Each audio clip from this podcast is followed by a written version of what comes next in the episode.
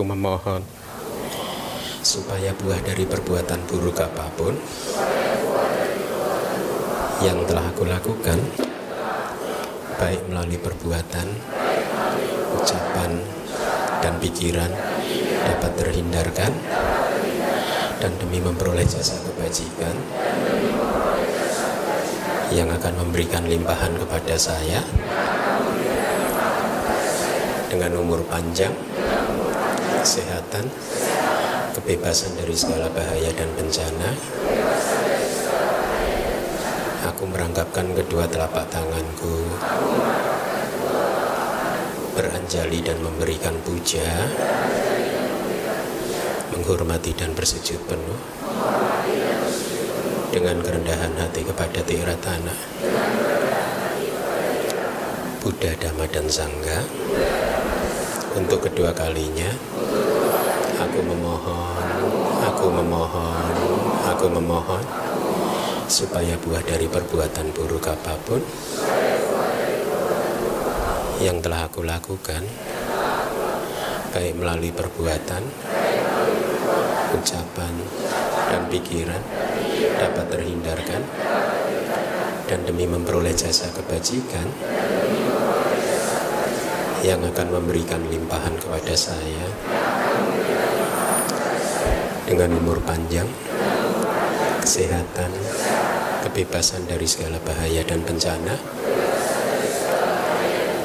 Aku merangkapkan kedua telapak tanganku, beranjali dan memberikan puja, menghormati dan bersujud penuh dengan kerendahan hati kepada Tiratana, Buddha, Dhamma, dan Sangha. Untuk ketiga kalinya, aku memohon, aku memohon, aku memohon supaya buah dari perbuatan buruk apa pun yang telah aku lakukan, baik melalui perbuatan, ucapan, dan pikiran dapat terhindarkan. Dan demi memperoleh jasa kebajikan yang akan memberikan limpahan kepada saya dengan umur panjang, kesehatan, kebebasan dari segala bahaya dan bencana. Aku merangkapkan kedua telapak tanganku, beranjali dan memberikan puja, menghormati dan bersujud penuh dengan kerendahan hati kepada Tiratana, Buddha, Dhamma, dan Sangha. Dan dengan perbuatan yang baik ini melalui sujud yang luhur semoga aku selalu terbebas dari empat alam menyedihkan tiga jenis malapetaka delapan jenis keadaan yang tidak tepat lima jenis musuh empat jenis kemalangan. Lima jenis kehilangan. Segala jenis penyakit. Dan 62 pandangan salah. Serta secepatnya mencapai jalan kebebasan. Maka buah pala dan dhamma mulia yaitu nibbana. Ahang bante tisaranena saha pancasilan damang ya jami anugahang katwa silang teta me bante dutiyampi ahang saranena saha panca silang damang ya jami. Anugahang katwa. Silang teta. Me bante tatiampi ahang saranena saha silang damang ya jami. Anugahang katwa. Silang teta. Me bante yamahang wadami tang wateta Namo tassa bhagavato arahato sama sambuddhassa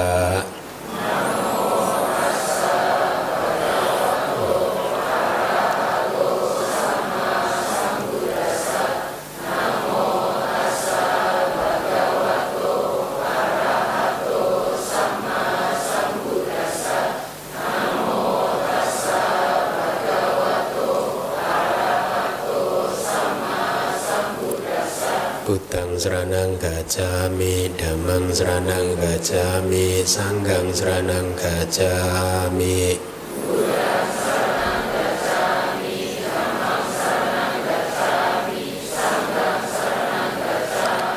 Dutiyampi Buddhang seranang gacami Dutiyampi Dhammang seranang gacami Dutiyampi Sanggang seranang gacami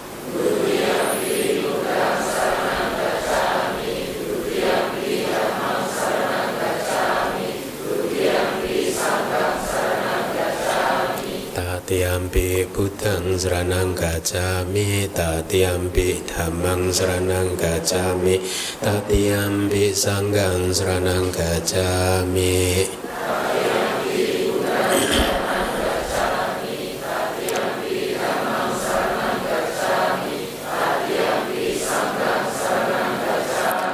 Tisarana Kamanang Paripunang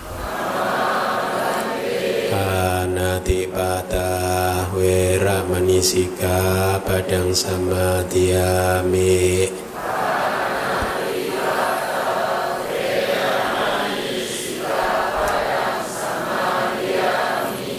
Adina Dana Wera Manisika Padang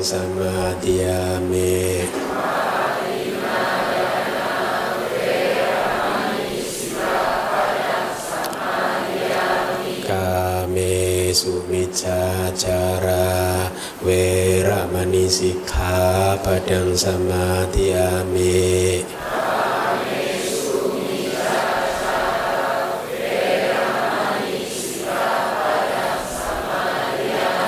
Musawada Wera manisika Padang Samadhyami Surame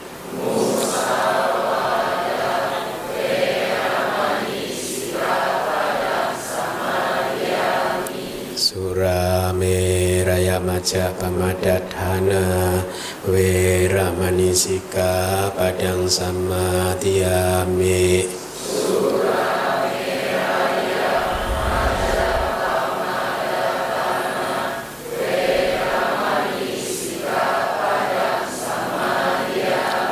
Idang me punya. Asawakaya wahan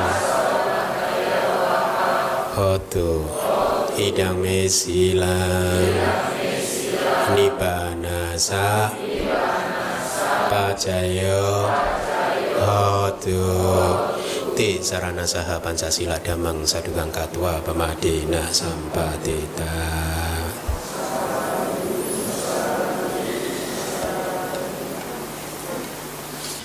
Baik, eh, selamat pagi upasaka upasika. Semoga Anda semua dalam keadaan baik, sehat. Kelas kali ini adalah kelas yang terakhir ya untuk semester ini. Tidak terasa satu semester sudah berlalu, waktu cepat sekali ya. Dan saya juga apa bermudita cita, artinya sering kali saya merasa apa hmm, berbahagia karena sejak awal berdiri sampai hari ini yang belum cukup lama DBS mungkin baru dua tahun ya belum ada juga satu setengah tahun. E, telah banyak e, umat yang merasakan manfaatnya dalam artian banyak sekali umat yang paling tidak pengetahuannya sudah bertambah ya. Sudah mulai memahami isi kitab suci kita sedikit-sedikit karena sering kali di Indonesia itu KTP-nya beragama Buddha tapi kitab sucinya hanya tahunya apa? Kitab sucinya apa? Tripitaka. Udah pernah belajar belum? Udah pernah lihat belum? Jadi Buddhisme di Indonesia ini kan masih bayi kan? Istilahnya dalam periode kehidupan seorang manusia Buddhisme di Indonesia ini saya sering mengatakan masih dalam periode tah atau tahap balita ya ibaratnya manusia dalam tahap balita itu kalau bayi balita kan sedang lucu-lucunya kan? Nah Buddhisme di Indonesia juga sedang lucu-lucunya saat ini nih. Sedang lucu-lucunya dalam artian banyak sekali pendapat-pendapat yang bersifat opini Anda tahu ya. Opini itu artinya pendapat pribadi uh, dan sering kali opini yang merupakan pendapat pribadi itu diberi kata penutup ini kata-kata Buddha. Jadi istilahnya seolah-olah memaksakan kalimat-kalimat seseorang itu dipaksakan dimasukkan ke mulut Buddha dengan mengatakan ini keluar dari maaf mulut Buddha dan tidak ada yang bisa mengetahuinya kebenarannya ya. Tidak bisa e, banyak yang tidak tahu bahwa kata-kata ini memang benar dari Buddha atau tidak. Bahkan saya yakin sebagian besar dari Anda juga tidak akan pernah bisa me, me, menentukan apakah kata-kata tertentu yang Anda terima kata-kata dharma. Ya maksud saya itu berasal dari Tripitaka atau tidak. Ya tapi paling tidak selama hampir satu setengah tahun ini DBS telah banyak melakukan hal-hal yang bagus, mengajarkan uh, Tripitaka baik itu abidama maupun suta dan topik kita kali ini adalah tentang keranjang yang ketiga atau pitaka yang ketiga yaitu winaya ya. Nah, karena Buddhisme sedang lucu-lucunya itu sering kali kalau berkaitan dengan winaya itu ya, ada aja pendapat yang yang bersifat opini. Ini misalkan ini DBS ini kan selalu mengadakan perayaan Katina di mall kan ya ada itu uh, yang yang mengkritik bahwa perayaan Katina tidak boleh diadakan di mall gitu. Kemudian pada suatu hari ada satu umat yang menyampaikan referensinya kepada saya gitu ya. Tapi setelah tanya jawabnya ini dikirimkan kepada saya, ternyata pertanyaannya begini. Karena uh, alasannya begini loh. Karena memang Katina wihara atau lembaga atau sangga yang boleh mengadakan uh, umat katina itu dilakukan oleh umat tetapi mengatasnamakan satu wihara di mana di wihara tersebut ada biku yang berwasa. Kalau tidak ada biku yang berwasa maka wihara tersebut tidak boleh mengadakan katina. Tetapi kembali lagi, biku yang uh, seorang bante dari Yunani yang ahli winaya ini ditanya, tanyanya seperti ini. Bante, apakah boleh tempat di mana tidak ada biku yang berwasa menyelenggarakan persembahan jubah katina, misalnya mall. Udah tahu nggak trik pertanyaannya? Udah tahu nggak? Udah tahu kan? Anda yang umat aja udah pinter kan sekarang. Jadi waktu saya diberi referensi jawaban Bante tersebut, saya katakan juga kepada umat, kalaupun dia tanya kepada saya, saya juga akan menjawab tidak boleh. Karena mallnya tidak ada biku yang berwasa kok ya sama sekali. Tetapi kalau pertanyaannya ini begini, saya katakan, Bante, apakah boleh satu wihara di mana di wihara itu ada biku yang berwasa, kemudian mengadakan persembahan jubah katina karena umatnya terlalu banyak, akhirnya perayaannya persembahannya dipindah ke mall. Beda nggak? Beda kan? Nah kalau pertanyaannya seperti ini saya yakin biku di mana pun yang ahli winaya akan jawab boleh. Ya, nah eh, Makanya waktu saya di, di, diberi apa istilahnya keluhan dari umat itu ya saya dalam hati menjawab inilah Buddhisme di Indonesia sedang lucu-lucunya ya kan. Makanya jawaban kita apa entang gintung kintang gintung tang gintung kalau ya kan kalau anda anak anda sedang lucu-lucunya apa? Yang anda lakukan kan ya tang ting tung ting tang ting tung gitu kan. ada lagi, ada lagi yang sedang lucu-lucunya itu seperti ini. Wihara yang boleh mengadakan katina hanyalah wihara di mana yang berwasa harus lima. Nah, ini juga karena kurang pengetahuan saja. Ya, secara winaya minimal satu ada yang berwasa boleh mengadakan menerima menerima persembahan jubah katina. Saya katakan menerima karena perayaan atau persembahan jubah katina itu yang mengadakan umat Anda semua melakukan persembahan jubah katina yang dipersembahkan kepada sangga yang sudah menyelesaikan masa wasanya.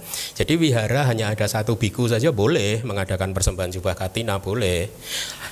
Asal pada saat umat mempersembahkan jubah katina, satu biku ini mengundang biku lain yang menggenapi istilah sangga sehingga minimal ada lima anggota. Ya kan perayaan katina di DBS selalu lebih dari 10 anggota sangga kan? Udah cukup untuk me, apa disebut sebagai satu sangga gitu. Jadi boleh. Ya, jadi jangan khawatir saya adalah seorang biku yang sangat memperhatikan winaya ya. Melakukan apa pun itu saya bertimbang secara ketat ya mempertimbangkan atas dasar pengetahuan saya. Dan juga demi kepentingan saya sendiri karena saya juga pada dasarnya tidak ingin melanggar winaya. Kenapa? Saya tidak ingin mengorbankan uh, kebahagiaan saya hanya untuk sesuatu yang bersifat duniawi membahagiakan anda terus saya berkorban. Enggak. Enggak. Jadi saya cukup memperhatikan apalagi uh, biasanya dalam posisi atau kondisi-kondisi di mana saya doubtful Eh, ragu-ragu apakah saya benar atau tidak, saya biasanya berkonsultasi dengan entah itu guru saya di luar sana atau teman-teman sekolah saya dulu yang yang sangat knowledgeable gitu. Jadi semuanya itu saya pastikan itu baik-baik saja gitu ya. Jadi ya begitu itulah e, karena Buddhisme sedang lucu-lucunya maka banyak sekali yang tentang harus kita hadapi dengan tanggintung kintang gintung gitu. Artinya apa? Banyak sekali opini-opini berkembang di Indonesia itu ya. Karena opini maka bersifat pendapat pribadi tidak ada rujukannya berdasarkan Tripitaka dan mm, bisa jadi itu bertentangan dengan apa yang tertulis di dalam Tripitaka Nah, itulah mengapa Buddhisme atau DBS maksud saya menjadi sangat bagus sekali karena menjadi satu lembaga yang uh, mengajarkan, mengedepankan pendidikan uh, Tripitaka ya. Sehingga membuat Anda semua menjadi berpengetahuan. Kalau Anda berpengetahuan Tripitaka, maka yang mendapat manfaat Anda sendiri. Anda tahu salah satu arti winaya adalah satu aturan yang mencegah, menghalangi seorang biku yang mempraktekannya untuk terlahir di alam bawah ya itu ah, salah satu arti. Ada banyak arti dari winaya nah pengetahuan juga akan bisa mencegah anda untuk terlahir di pengetahu uh, di alam yang bawah. Setelah kelahiran ini pengetahuan Anda juga pasti akan bisa mencegah Anda untuk menghancurkan kedamaian dan kebahagiaan Anda sendiri di kehidupan Anda saat ini. Orang yang tidak berpengetahuan artinya sering kali di dalam Buddhisme tidak berpengetahuan itu uh, interchangeable istilahnya bisa diganti juga sama atau ekuivalen dengan istilah tidak bijaksana tidak berpengetahuan itu artinya tidak bijaksana itu di dalam Buddhisme sering saling saling menggantikan dua kata ini gitu.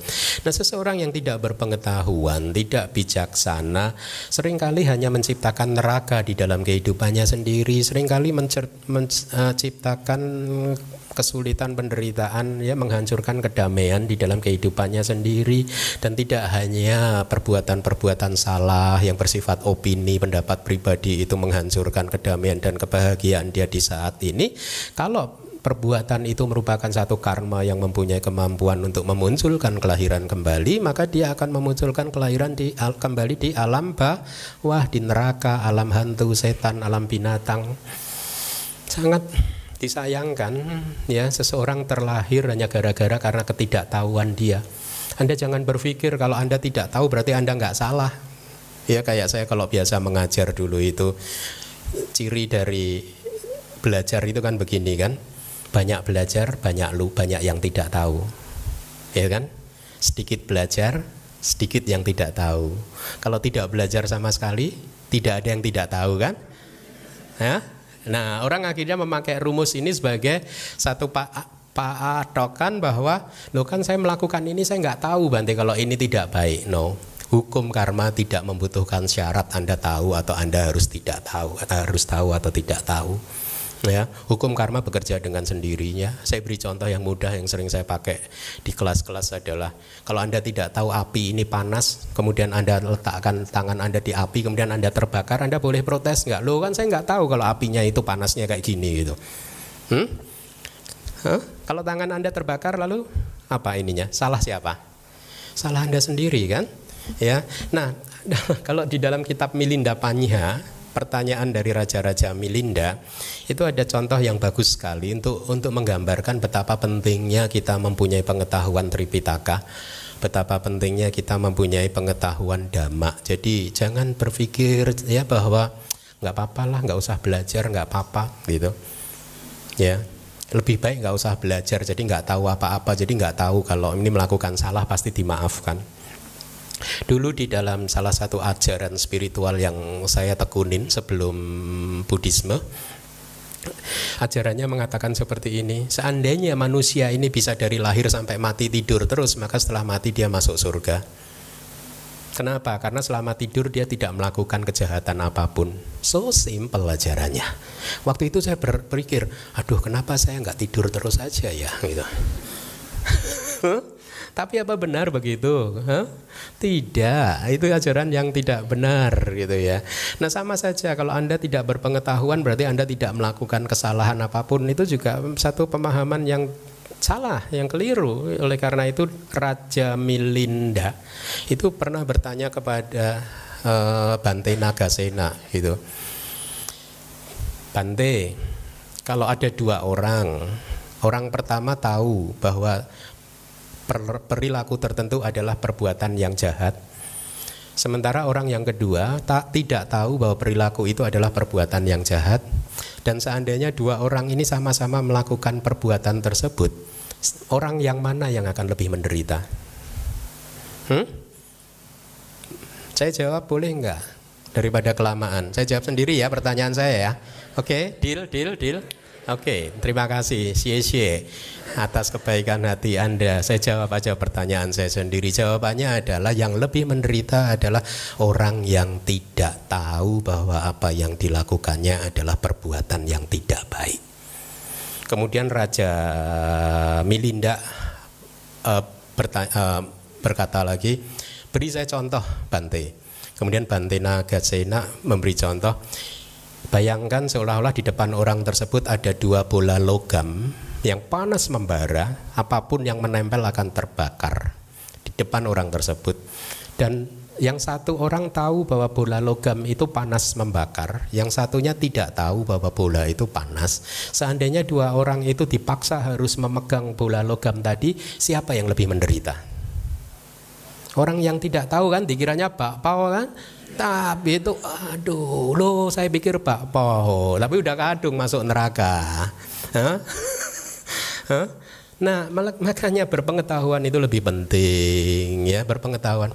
Dan inilah mengapa kalau khusus kepada sangga saya selalu mendorong semua sangga untuk belajar. Belajar Tripitaka dan belajarnya harus di luar negeri. Kalau belajar di sini masih kurang, harus di luar negeri, di negeri Buddhis. Ya di Indonesia bukan negeri Buddhis. Ya. Uh, belajar sehingga ilmu yang berkembang di sini sangat terbatas, buku-bukunya terbatas, gurunya terbatas dan lain sebagainya. Nah, jadi itulah mengapa berpengetahuan itu lebih penting, lebih bagus ya daripada tidak berpengetahuan. Karena bisa menghindarkan Anda dari penderitaan yang semestinya mudah untuk dihindari, bisa mencegah Anda untuk terlahir di alam yang bawah. Ya misalkan seseorang yang tidak berpengetahuan, kurang bijaksana, kurang sadar, kurang keyakinan itu kan sering sekali judgmental menilai orang lain kan, mengkritik sini, mengkritik sana. Kalau di dalam quote yang diterbitkan oleh DBS dari kata-kata saya adalah orang-orang seperti ini memakai agama sebagai apa? Alat pukul untuk menyakiti orang lain. Hmm? Yang rugi siapa? Yang rugi yang mukul bukan yang dipukul. Yang pasti yang rugi adalah yang memukul. Yang dipukul belum tentu rugi.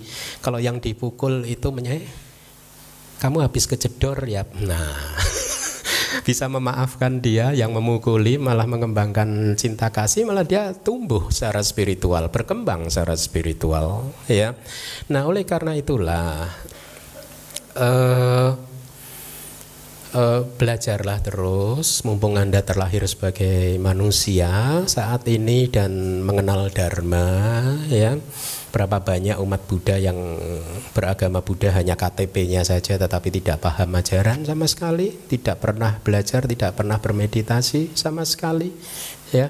Oleh karena itu mumpung Anda yang sadar-sadar ini mempunyai kesempatan yang terbuka untuk belajar dan bermeditasi, maka jangan sia-siakan kesempatan yang sangat bagus ini, ya. Nah, eh, kembali lagi, topik pagi hari ini sesungguhnya adalah topik yang diminta oleh umat, ya. Winaya. Winaya itu peraturan disiplin kebikuan, ya khususnya karena saya biku ya, kebikuan gitu ya. Tapi winaya juga peraturan yang mengatur bikuni gitu. Tapi kita sedang berbicara tentang winaya di Terawada, biku Terawada ya. Banyak yang meminta kepada saya untuk sedikit membabarkan tentang aturan-aturan disiplin yang harus dipraktekkan oleh para biku sehingga mereka tahu e, bisa mencegah mereka dari perbuatan-perbuatan yang tidak pantas, tidak benar gitu ya. Dan sebenarnya permintaan ini sudah lama tetapi tidak pernah saya apa setujui karena pertimbangan saya adalah saya teringat pada kata-kata saya do saya dulu guru winaya saya di luar sana di Myanmar yang mengatakan bahwa pada saat mengajar winaya kepada umat kalimat pertama yang beliau sampaikan yang saya ingat persis adalah sebenarnya beliau agak enggan mengajarkan winaya kepada umat ya alasannya adalah karena umat tidak mempunyai waktu yang cukup untuk belajar jadi hanya akan mendengar sepotong-sepotong ada risiko umat menjadi, memanfaatkan winaya ini untuk menyakiti biku lain hmm? Loh Banti kok nggak sesuai winaya sih? Nah, ya Lu Bante ah, Bante Keminda ini nggak mempraktekkan winaya. Itu yang saya maksud Anda memakai winaya sebagai alat pentungan untuk mentungin biku-biku. nah saya doa saya waktu itu mengatakan hal seperti itu. Beliau khawatir bahwa kalau umat mempunyai pengetahuan winaya yang sepotong-sepotong tidak lengkap, akhirnya menjadi judgmental menilai ini menilai itu ini salah itu salah gitu. Dengan pikiran yang tidak baik dengan kemarahan dengan kebencian ya dengan akhirnya juga malah mungkin mengurangi sada dari umat keyakinan kepada umat kepada sangga. Dalam kondisi-kondisi seperti ini menurut saya do dan saya juga setuju yang rugi siapa? Anda sendiri yang rugi. Bikunya tidak rugi Ya, oleh karena itu saya kemudian mencoba untuk memilah-milah uh, untuk menyampaikan kepada Anda. Mudah-mudahan nah, kita cukup waktunya sampai jam 11 untuk untuk membahas sedikit yang yang yang perlu Anda ketahui ya, tetapi pesan saya dari awal setelah Anda mengetahui jangan Anda manfaatkan winaya sebagai alat pukul untuk memukuli bante bante. Anda yang salah nanti, Anda yang menderita, Anda yang akan terlahir di alam bawah nanti. Ya. Nah, jadi yang perlu diketahui uh, oleh umat saya ingin sampaikan dulu kenapa Buddha menetapkan winaya. Yang ingin saya ta Anda tahu adalah bahwa winaya ini bukan wahyu dari langit sana yang diterima Buddha, oh Buddha, nah, bukan. Winaya ini sangat manusiawi dan membumi bukan melangit.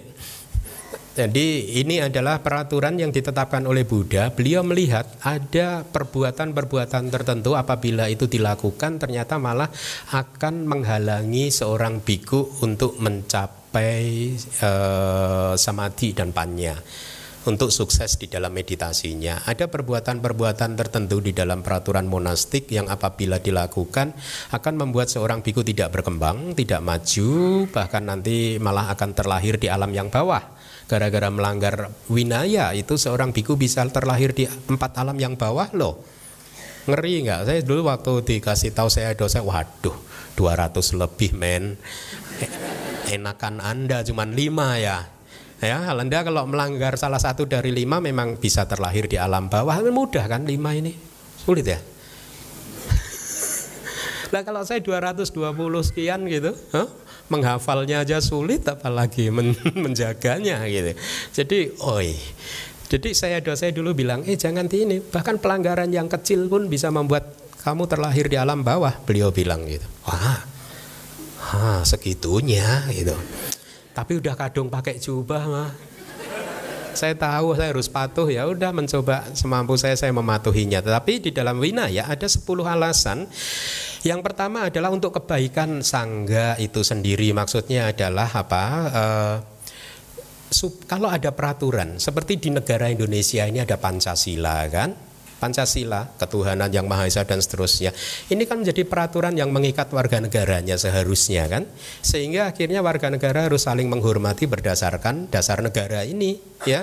Tidak kemudian menciptakan dasar negara sendiri, hidup sendiri tapi punya nilai sendiri tapi maunya hidupnya di Indonesia gitu. Jadi mengganggu yang lain. Nah sama. Alasan yang pertama itu mirip-mirip dengan dasar negara kita Pancasila yang harus dipatuhi oleh semua warga negara Indonesia. Winaya, seorang biku yang sudah memutuskan untuk menjadi biku, dia tahu bahwa dia harus patuh pada winaya, ya.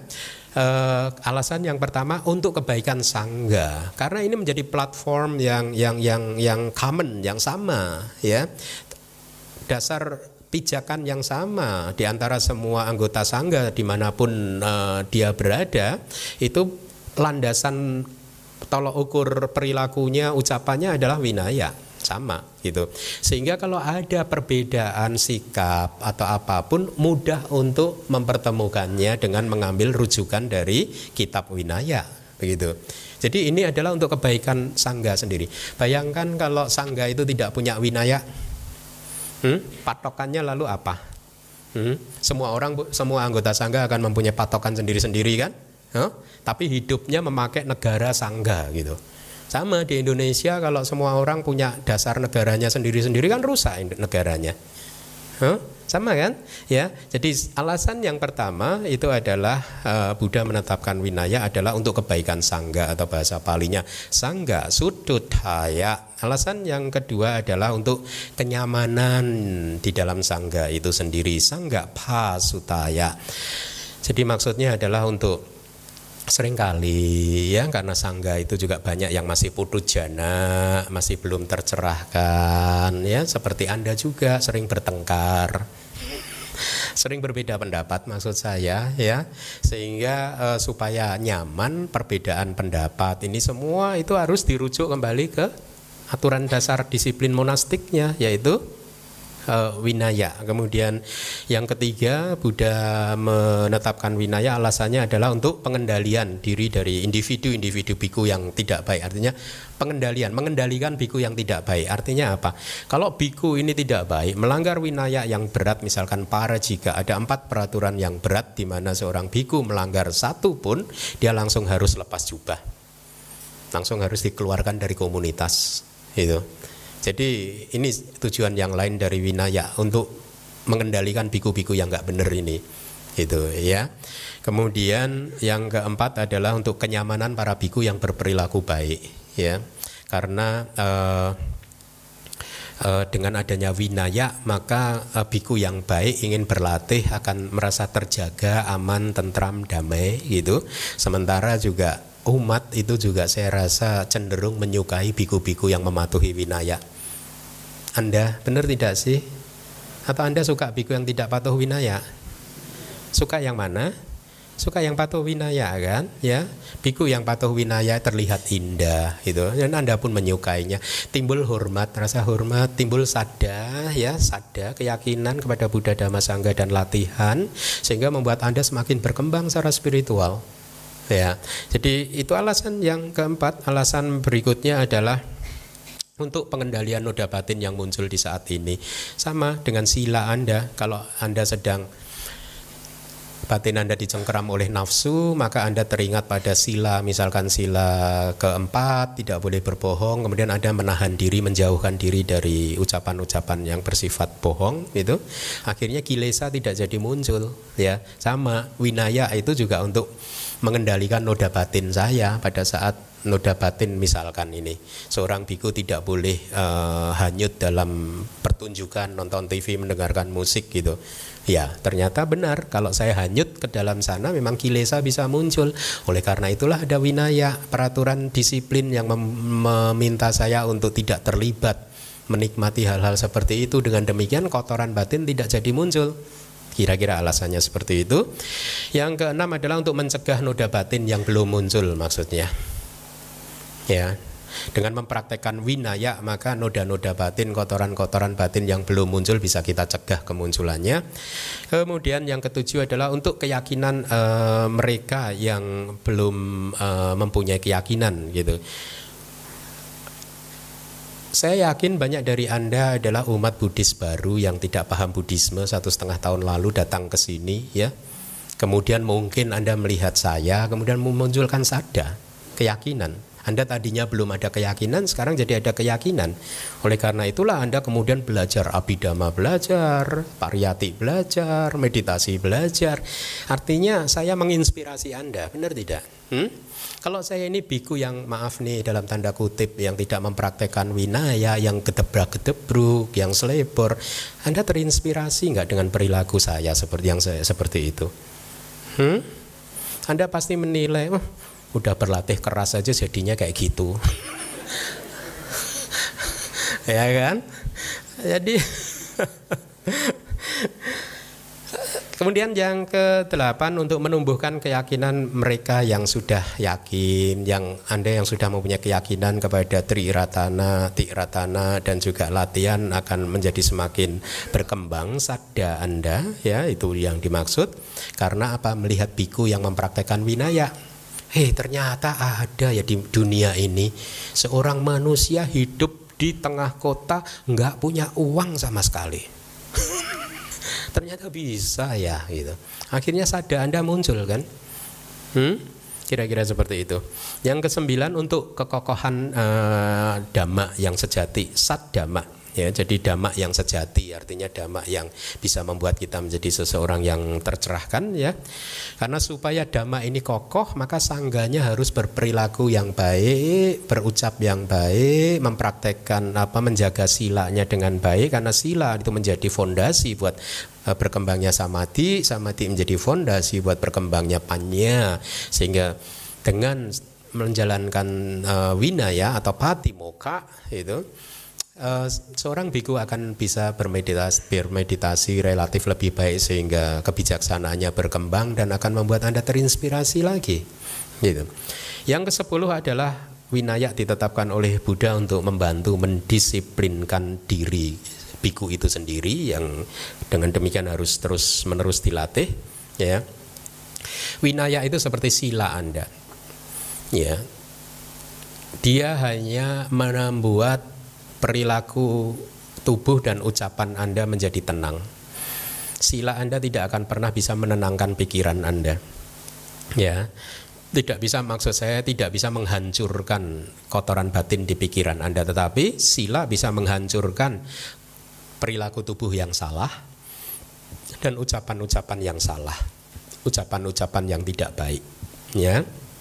Nah, e, seseorang yang mempraktekkan sila artinya seseorang yang punya perilaku yang baik, ucapan yang baik dan Anda pun akan bisa tahu ya seseorang yang silanya bagus. Teman-teman Anda samping kanan kiri depan belakang Anda kan terlihat kan mereka yang silanya bagus itu kelihatan indah kan?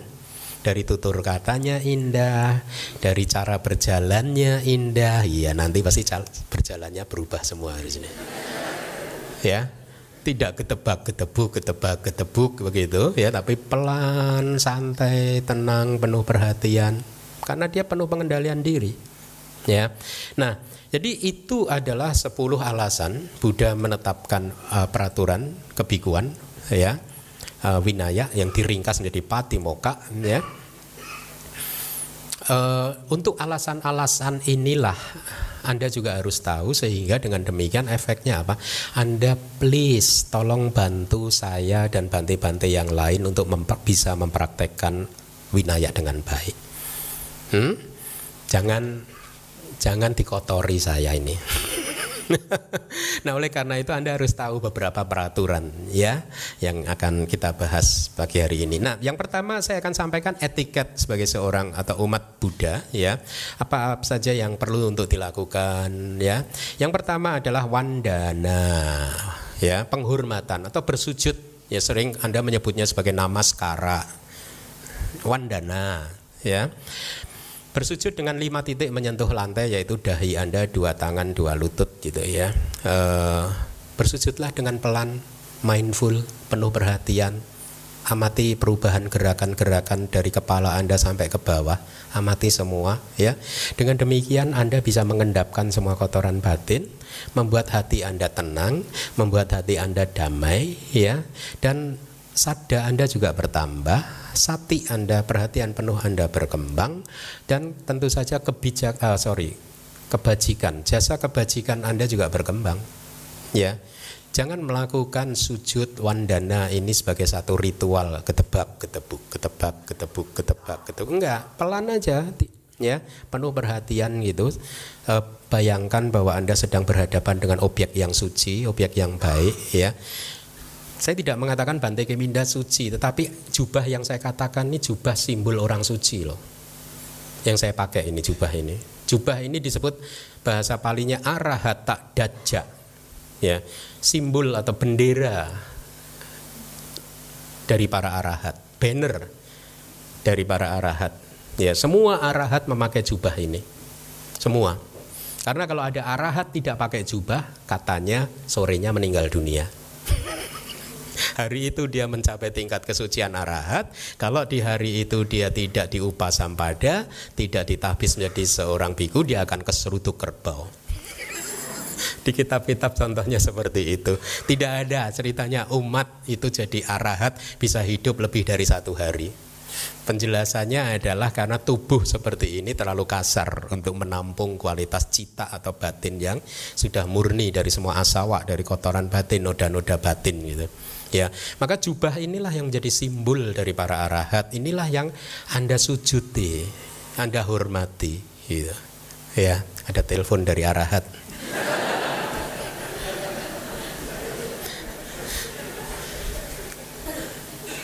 Jadi kembangkan rasa hormat tadi ya eh, pelan-pelan saja nikmati saja dan rasakan bahwa selama satu menit dua menit ini batin anda benar-benar penuh hormat penuh sada ya. Kemudian tenang semua kotoran batin mengendap gitu.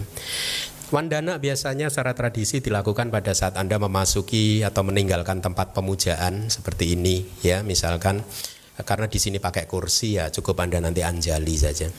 Bertemu dan pamit kepada guru yaitu anggota sangga ya atau sangga ya.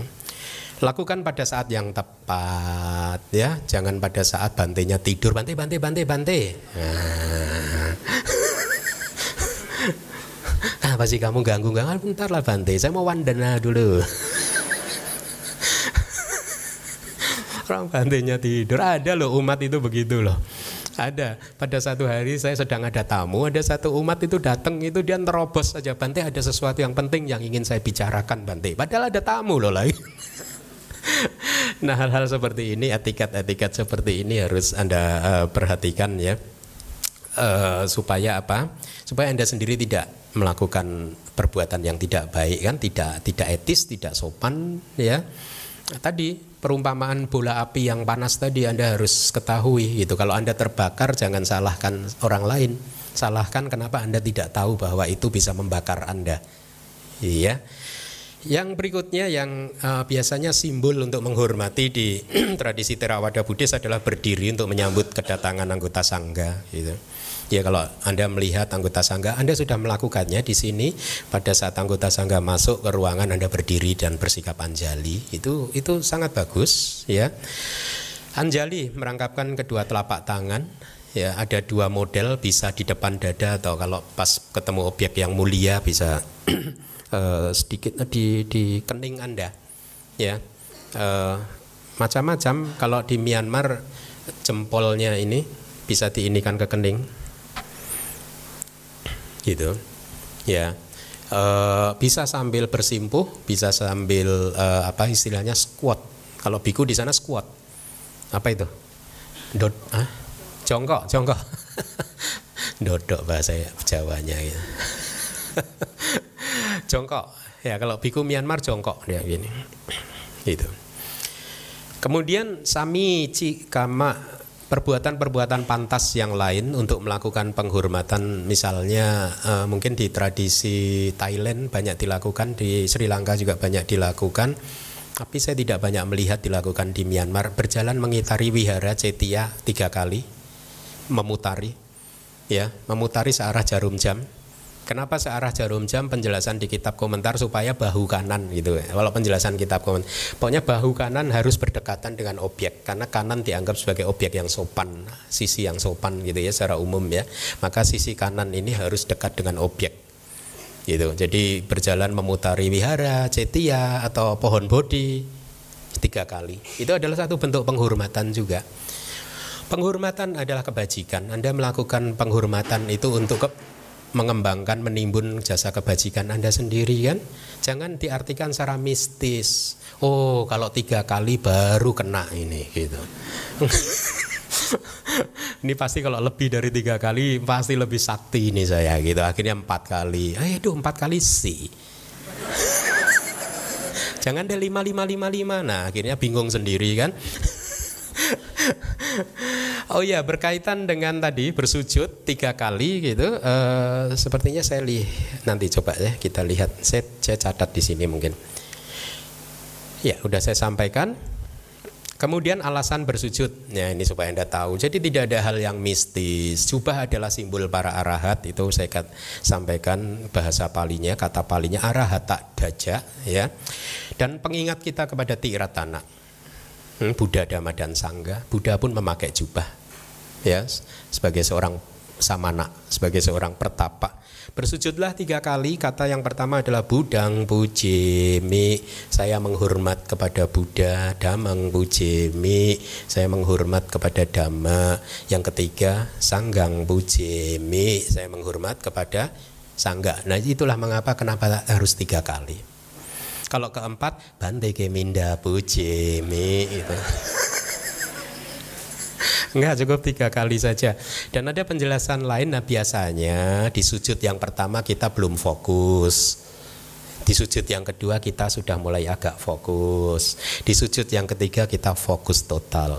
Nah, jadi inilah mengapa biasanya secara tradisi sesuatu itu bisa dilakukan secara tiga kali untuk memastikan batin kita benar-benar fokus gitu ya.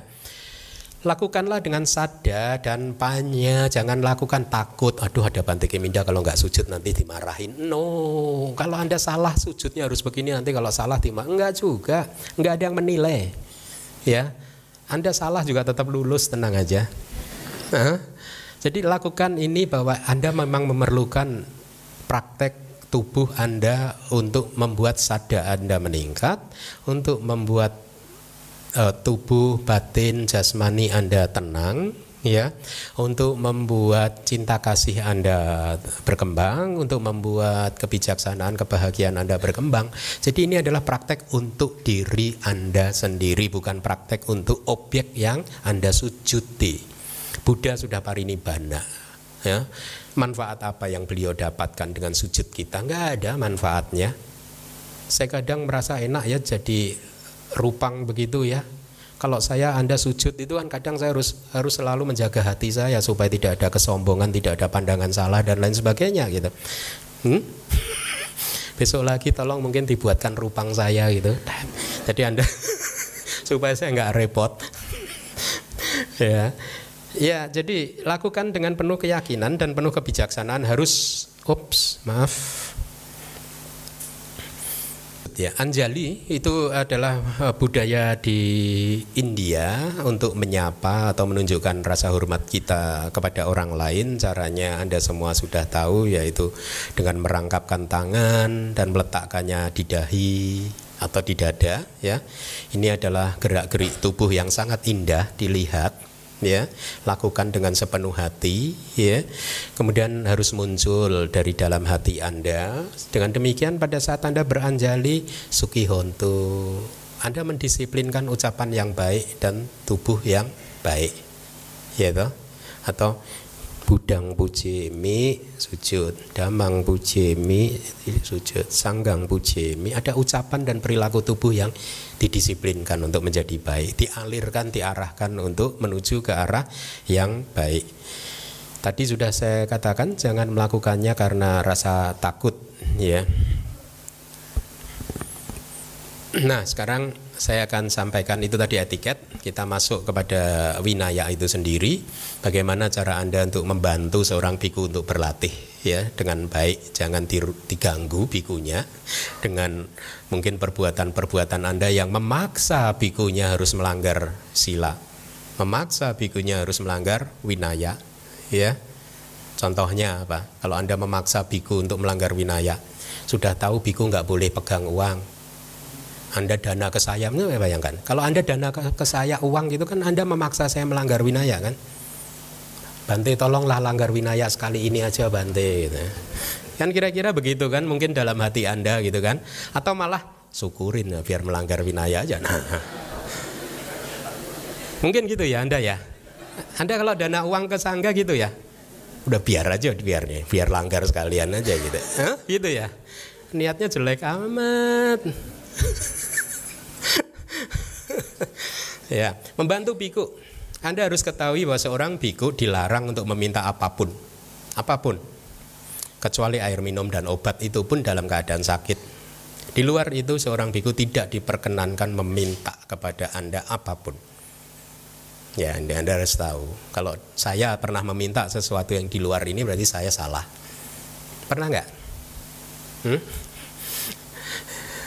ya, tetapi biku bisa meminta hal selain air minum dan obat tadi kepada keluarga, orang tua, tujuh generasi ke atas dari ayah dan ibu, ya, bukan generasi dari paman, tante, bukan, harus generasi langsung tujuh ke atas, e, berarti orang tua, kakek, nenek dan ke atas, biku boleh meminta, ya atau kepada mereka yang sudah melakukan pewarna undangan dan sarawinaya itu berlaku untuk empat bulan. Kalau di tradisi Myanmar seorang biku biasanya ada saja umat yang menyatakan kepada biku bahwa beliau ingin menjadi orang tua biku tersebut. Dengan demikian maka si biku tidak melanggar apa-apa kalau pada satu hari gitu dia meminta kepada orang tersebut. Dia menyatakan diri dia ingin mensupport gitu uh, kehidupan uh, biku tertentu gitu ya. Jadi kalau Anda ingin mendukung kehidupan seorang biku karena kadang kan Anda tidak tahu apa yang dibutuhkan oleh biku tertentu ya dan biku itu dilarang untuk meminta supaya Anda memudahkan biku tersebut maka Anda melakukan undangan menyampaikan undangan pawarana kepada biku tertentu Bante seandainya Bante memerlukan sesuatu, please feel free untuk memberitahu saya, gitu. Saya akan mencoba untuk memenuhinya, gitu. Dan undangan itu biasanya secara uh, winaya, pacitia itu berlaku selama empat bulan. Jangan takut, aduh nanti kalau saya undang gini, kalau Bantenya minta mobil gimana? kan tadi ada aturannya. Hah? Kebutuhan biku hanya empat kan? Apa saja? Hah? Uh, jubah, makanan, tempat tinggal. Waduh, ya tempat tinggal rumah nanti minta. Kalau minta villa gimana ini? Jangan khawatir, seorang biku yang baik tidak akan meminta macam-macam. Hmm? Saya bisa pastikan. Ya, dia jangan takut kalau bikunya minta yang aneh-aneh gitu. Dan di penjelasan juga disampaikan kalau bikunya minta yang aneh-aneh Anda boleh menolak. Hmm, tolak aja aneh-aneh gitu. Buat apa sih Bante? Ya gitu ditanya aja. Mempersembahkan keperluan biku tanpa harus bertanya terlebih dahulu. Nah ini ada umat-umat tertentu yang langsung datang dan dia mempersembahkan gitu kepada saya. Misalkan madu itu kan banyak kan yang umat mempersembahkan begitu kepada saya. Tanpa bertanya kepada saya Bante butuh madu enggak gitu. Tapi kenapa saya terima sampai madunya banyak sekali? Kan saya ini ladang, Anda kan petani yang ingin menanam kan, menanam tanaman di ladang saya kan. Ya udah saya memfungsikan diri saya sebagai ladang saja. Tempat Anda menanam biji karma baik, ya, menanam kebajikan gitu, ya. Hanya hubungannya seperti itu. Gitu. Bukannya jangan berpikir Bante Keminda serakah ya udah ada madu lima, ada umat dana madu lagi diterima juga lagi. Serakah amat ya Bante ini ya gitu. Jangan jangan. Saya hanya memfungsikan mem memfungsikan diri saya sebagai tempat Anda untuk menanam jasa kan? Ya. Yang lain Anda harus menggunakan kebijaksanaan dan tidak boleh atau jangan melebihi batas kemampuan Anda ya. Kemudian berkaitan dengan makanan dan minuman, Anda harus tahu bahwa biku hanya makan dan minum ya e, sesuatu yang telah dipersembahkan. Jadi kalau kayak seperti tadi ada umat e, berdana ini kan ini bukan air minum biasa ini. Kalau air minum biasa yang apa plain water gitu, saya boleh e, tanpa harus dipersembahkan diperbolehkan untuk mengambil atau meminum. Kalau ini kan sudah air apa ini? E, kelapa ya. Jadi harus dipersembahkan. Kalau misalkan tadi umatnya ke sini diam-diam aja langsung diletakkan ya saya cuekin juga nggak saya minum gitu. nah, dalam hubungan e, menanam benih karma baik sebenarnya yang terjadi seperti ini. Kalau Anda dana makanan kepada seorang anggota sangga ya.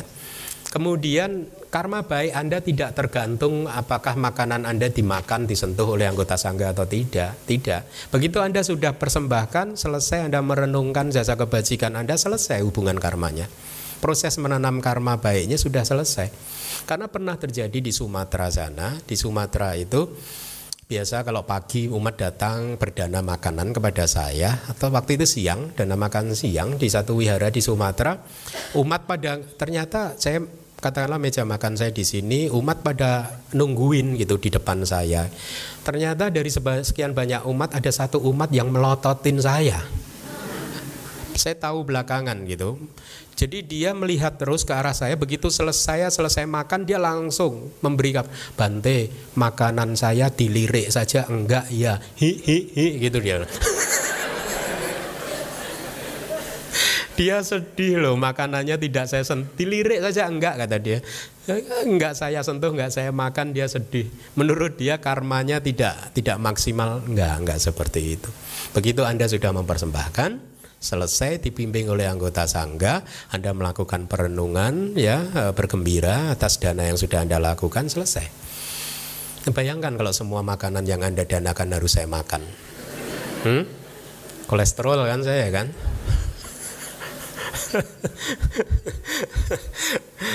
ya. Nah, persembahkan ya. Jadi anda mempersembahkan sesuatu persembahan anda benda atau item yang anda persembahkan harus anda berikan dalam jangkauan tangan ya. Jangan sampai bikunya itu membungkuk itu. Masih sering terjadi kalau perayaan kayak kemarin di gedung itu anda mempersembahkan itu harus bikunya harus membungkuk harus condong ke depan gitu untuk menerima persembahan Anda. Usahakan jangan seperti itu. Paham? Nah, kalau Anda lihat di foto-foto ini out of compassion saya harus mencondongkan pinggang saya pegal loh itu. Jadi Anda yang harus maju supaya bikunya bisa duduk dengan baik tanpa harus mencondongkan badannya, membungkukkan badannya, kemudian Anda mendekat dan persembahkan kepada anggota sangganya, ya. Kemudian harus Anda persembahkan dengan dua tangan, ini etika ya. Jangan satu tangan ya. Dua tangan persembahkan dengan penuh rasa hormat yang untung anda sendiri. Anda mempersembahkannya dengan hormat sehingga hati anda terlatih untuk menghormati objek yang memang pantas untuk anda hormati. Yang beruntung anda sendiri anda akan berkembang secara spiritual gitu ya hati anda menjadi lembut itulah pada hakikatnya tu, apa tujuan kita hidup sebagai manusia kali ini melembutkan hati kita masih ada saja umat-umat yang hatinya keras dan lain sebagainya. Ya, kita harus melembutkan hati kita. Dan Anda harus mempersembahkannya dengan penuh hormat. Artinya apa? Kalau bikunya duduk ya Anda jangan berdiri. Ini Bante. Nah, ini ya Bante diminum sebelum 6 jam ya Bante. Nah.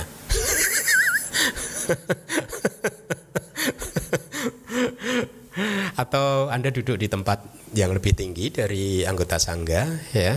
Itu tradisi-tradisi kita. Berkaitan dengan buah dan sayuran, kalau Anda mempersembahkan buah dan sayuran yang mempunyai biji, maka hendaknya bijinya sudah Anda buang atau buahnya sudah Anda kupas ya uh, dengan mengatakan mungkin kalau Anda sedang berhadapan dengan bikunya Anda katakan kapiang bante artinya bante saya telah membuatnya buah atau sayuran ini uh, sesuai dengan peraturan. Jadi sebenarnya ini dasar landasannya begini.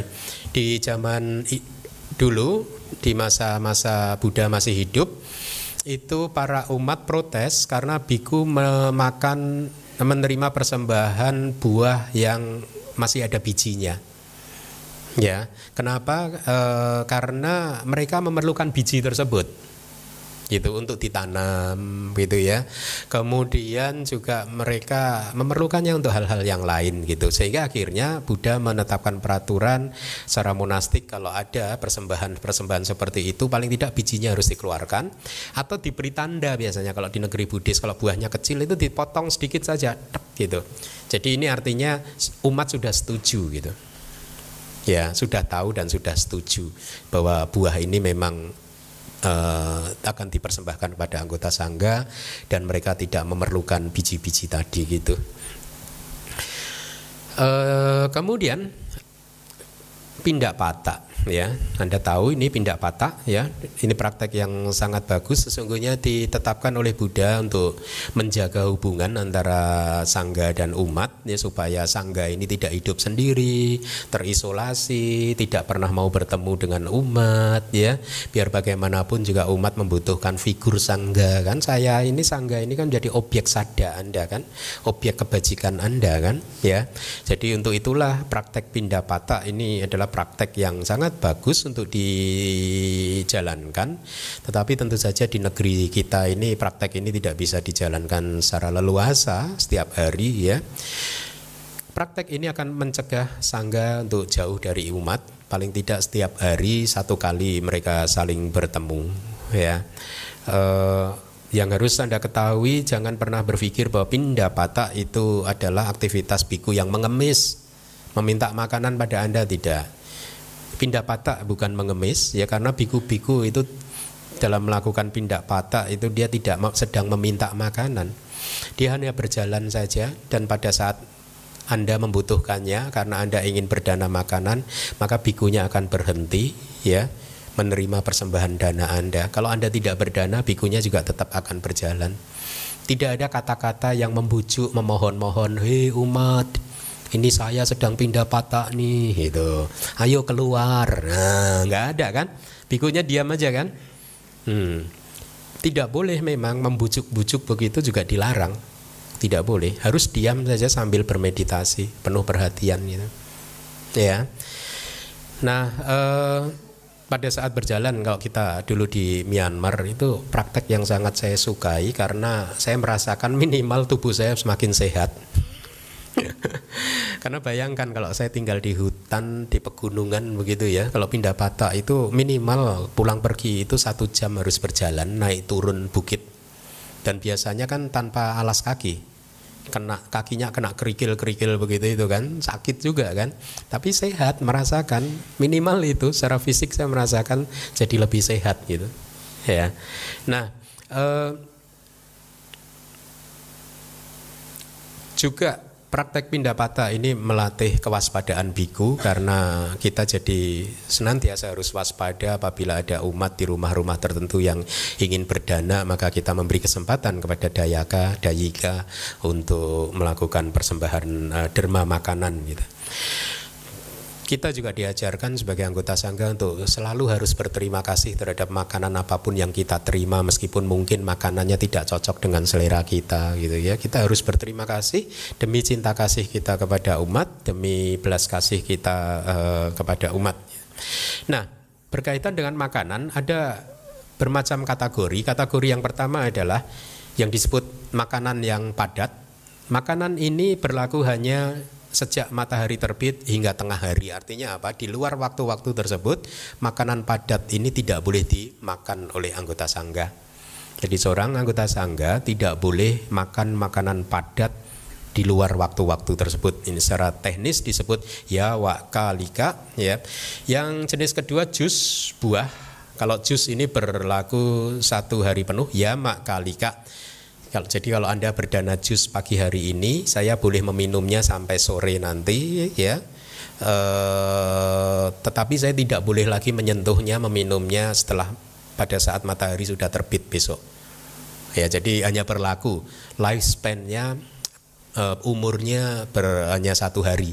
Setelah satu hari expired, nggak boleh diminum. Jenis yang ketiga disebut obat-obatan atau jamu ya berlaku selama tujuh hari sejak anda persembahkan jamu tersebut boleh disimpan oleh anggota sangga selama tujuh hari pada hari ke delapan maka jamu itu harus di abandon dilepaskan lagi diberikan lagi ke umat itu. Ya. Yang berikutnya obat-obatan yang berlaku seumur hidup, misalkan obat flu, obat ini, obat itu, gitu ya nanti ada uraiannya juga. Gitu. Mari kita analisa satu persatu makanan yang mempunyai lifespan hanya uh, sejak matahari terbit hingga matahari uh, berada di titik teratas ya. Itu makanan keras itu boleh Anda persembahkan dengan tangan atau boleh juga Anda mempersembahkannya dengan sendok. Dalam hal Anda sedang uh, berderma makanan pada biku yang sedang mengumpulkan derma makanan kan pindah patah kan ya. Biasanya Anda menggunakan sendok dan Anda masukkan begitu kan ya. Kemudian jarak antara biku dan Anda harus satu rentang tangan itu jangan sampai seperti tadi bikunya harus membungkuk. Makanan harus uh, sebaiknya diterima sampai diterima uh, oleh biku itu dengan tangan ya atau dengan mangkok uh, makanan atau sesuatu apa pun yang melekat di tubuh misalkan yang dipraktekkan oleh sangga di Thailand.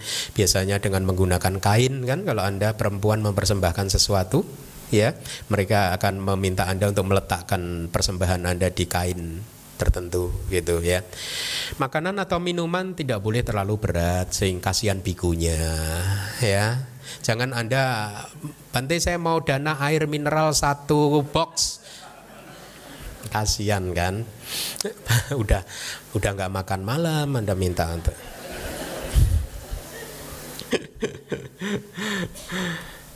selanjutnya Donatur Anda harus benar-benar memberikan makanan itu ke arah bikunya ya. E, lebih baik melepas sandal atau sepatu pada saat e, berdana. Biku tidak boleh menyimpan makanan yang diterima hari itu hingga keesokan harinya ya. Jadi apa? Hmm, ini yang tadi sudah saya sampaikan ya, makanan yang keras. Jenis yang kedua adalah jus buah Seorang biku dilarang memakan buah setelah tengah hari, makanya biasanya kemudian dijus. Tricky ya. Adalah caranya. dijus. Nah biasanya dijus ini yang Anda harus tahu. Harusnya sebaiknya benar-benar disaring sehingga hanya air begini loh sampai air ya. Jangan sampai ada pulpnya itu. Ya. Jus tidak boleh disimpan hingga keesokan harinya. Buah harus dihaluskan itu, kemudian disaring hingga tanpa ampas. Hmm. Kemudian apa? E, kalau di negara Buddhis biasanya yang sering saya terima air tebu, gitu. Atau ini e, air dari akar bunga teratai semua jenis buah kecuali biji-bijian gandum maksudnya ya gandum kan karena gandum dan lain-lain dianggap sebagai makanan padat yang berlaku hanya satu hari saja gitu. Nah di kitab suci ada satu yang disebut Mahapadesa. Mahapadesa itu great standard atau tolok ukur yang besar. Artinya begini. Jadi Buddha mengatakan di masa depan setelah Buddha parinibbana, kalau ada hal-hal tertentu yang cocok dengan apa yang saya izinkan untuk diterima, maka hal tersebut boleh diterima. Ya, jadi kalau tadi hanya dikatakan hanya air tebu, akar bunga teratai, jangan anda berpikir, oh berarti hanya itu aja ya, gitu. Dua aja ya tebu sama bunga teratai ya jangan. Buddha mengatakan kalau ada sesuatu yang cocok dengan apa yang saya izinkan maka itu boleh. Kalau ada sesuatu yang cocok dengan apa yang saya tidak izinkan maka itu tidak boleh dilakukan. Kira-kira seperti itu. Ada empat variasinya. Yang berikutnya adalah jamu yang berusia tujuh hari ya boleh disimpan selama tujuh hari. Maksudnya di di zaman Buddha hanya disampaikan ini mentega cair, mentega, dadi, minyak wijen, madu, gula, sari tebu. ini saja. Tapi jangan Anda artikan bahwa oh berarti hanya itu saja. Karena ada Mahapadesa kan, great standard tadi kan. Sesuatu yang cocok dengan apa yang sudah disetujui oleh Buddha maka itu juga boleh. Artinya apa? Ya berarti jamu-jamu sekarang misalkan di sini jamu merek tertentu kan banyak kan di Indonesia kan? Hmm? Jangan kemudian berpikirnya terlalu matematis. Kan jamu merek ini tidak ada di kitab Winaya Bante. Gitu. Berarti nggak boleh dong Bante gitu. Jangan, ada standarnya. Ya, kalau itu memang cocok dengan yang diizinkan maka itu diperbolehkan. Kalau itu cocok dengan yang tidak diizinkan maka itu tidak diizinkan untuk disimpan. Jadi jamu itu boleh dimakan, dikonsumsi maksudnya diminum kapan pun apabila biku tersebut sakit tapi boleh disimpan hanya selama tujuh hari. Obat herbal, oh, obat-obatan ya. Maaf, obat-obatan. Uh, nah, yang ini lifespan-nya seumur hidup, boleh disimpan sampai kapan pun. Kata Bu Dokter kata, ya tapi kan obat-obatan punya masa expired Bante. Oh iya, berarti nggak seumur hidup juga. ya artinya biku boleh menyimpan berapapun sampai kapan pun begitu ya obat-obatan. Tapi biku juga diajarkan bahwa menggunakan obat-obatan hanya untuk mengobati rasa sakit hingga kemudian sehat gitu ya. Kalau di Myanmar itu pernah pernah merasakan ini enggak? Kita biku dulu kalau sakit minumnya ini urin sapi. Karena ada di kitab suci, ada di kitab Winaya ini obat ini. Hmm. Obat herbal misalkan yang ditemukan di kitab-kitab kita jahe, kunyit, jamu rebus ya dan lain-lain. Ini hanya contoh saja. Jadi kira-kira uh, seperti itu uh, yang harus Anda ketahui karena winaya ini sangat luas, maka saya rasa kalaupun Anda masih kurang nanti di kelas berikutnya bisa kita bahas yang lain. Jadi terima kasih.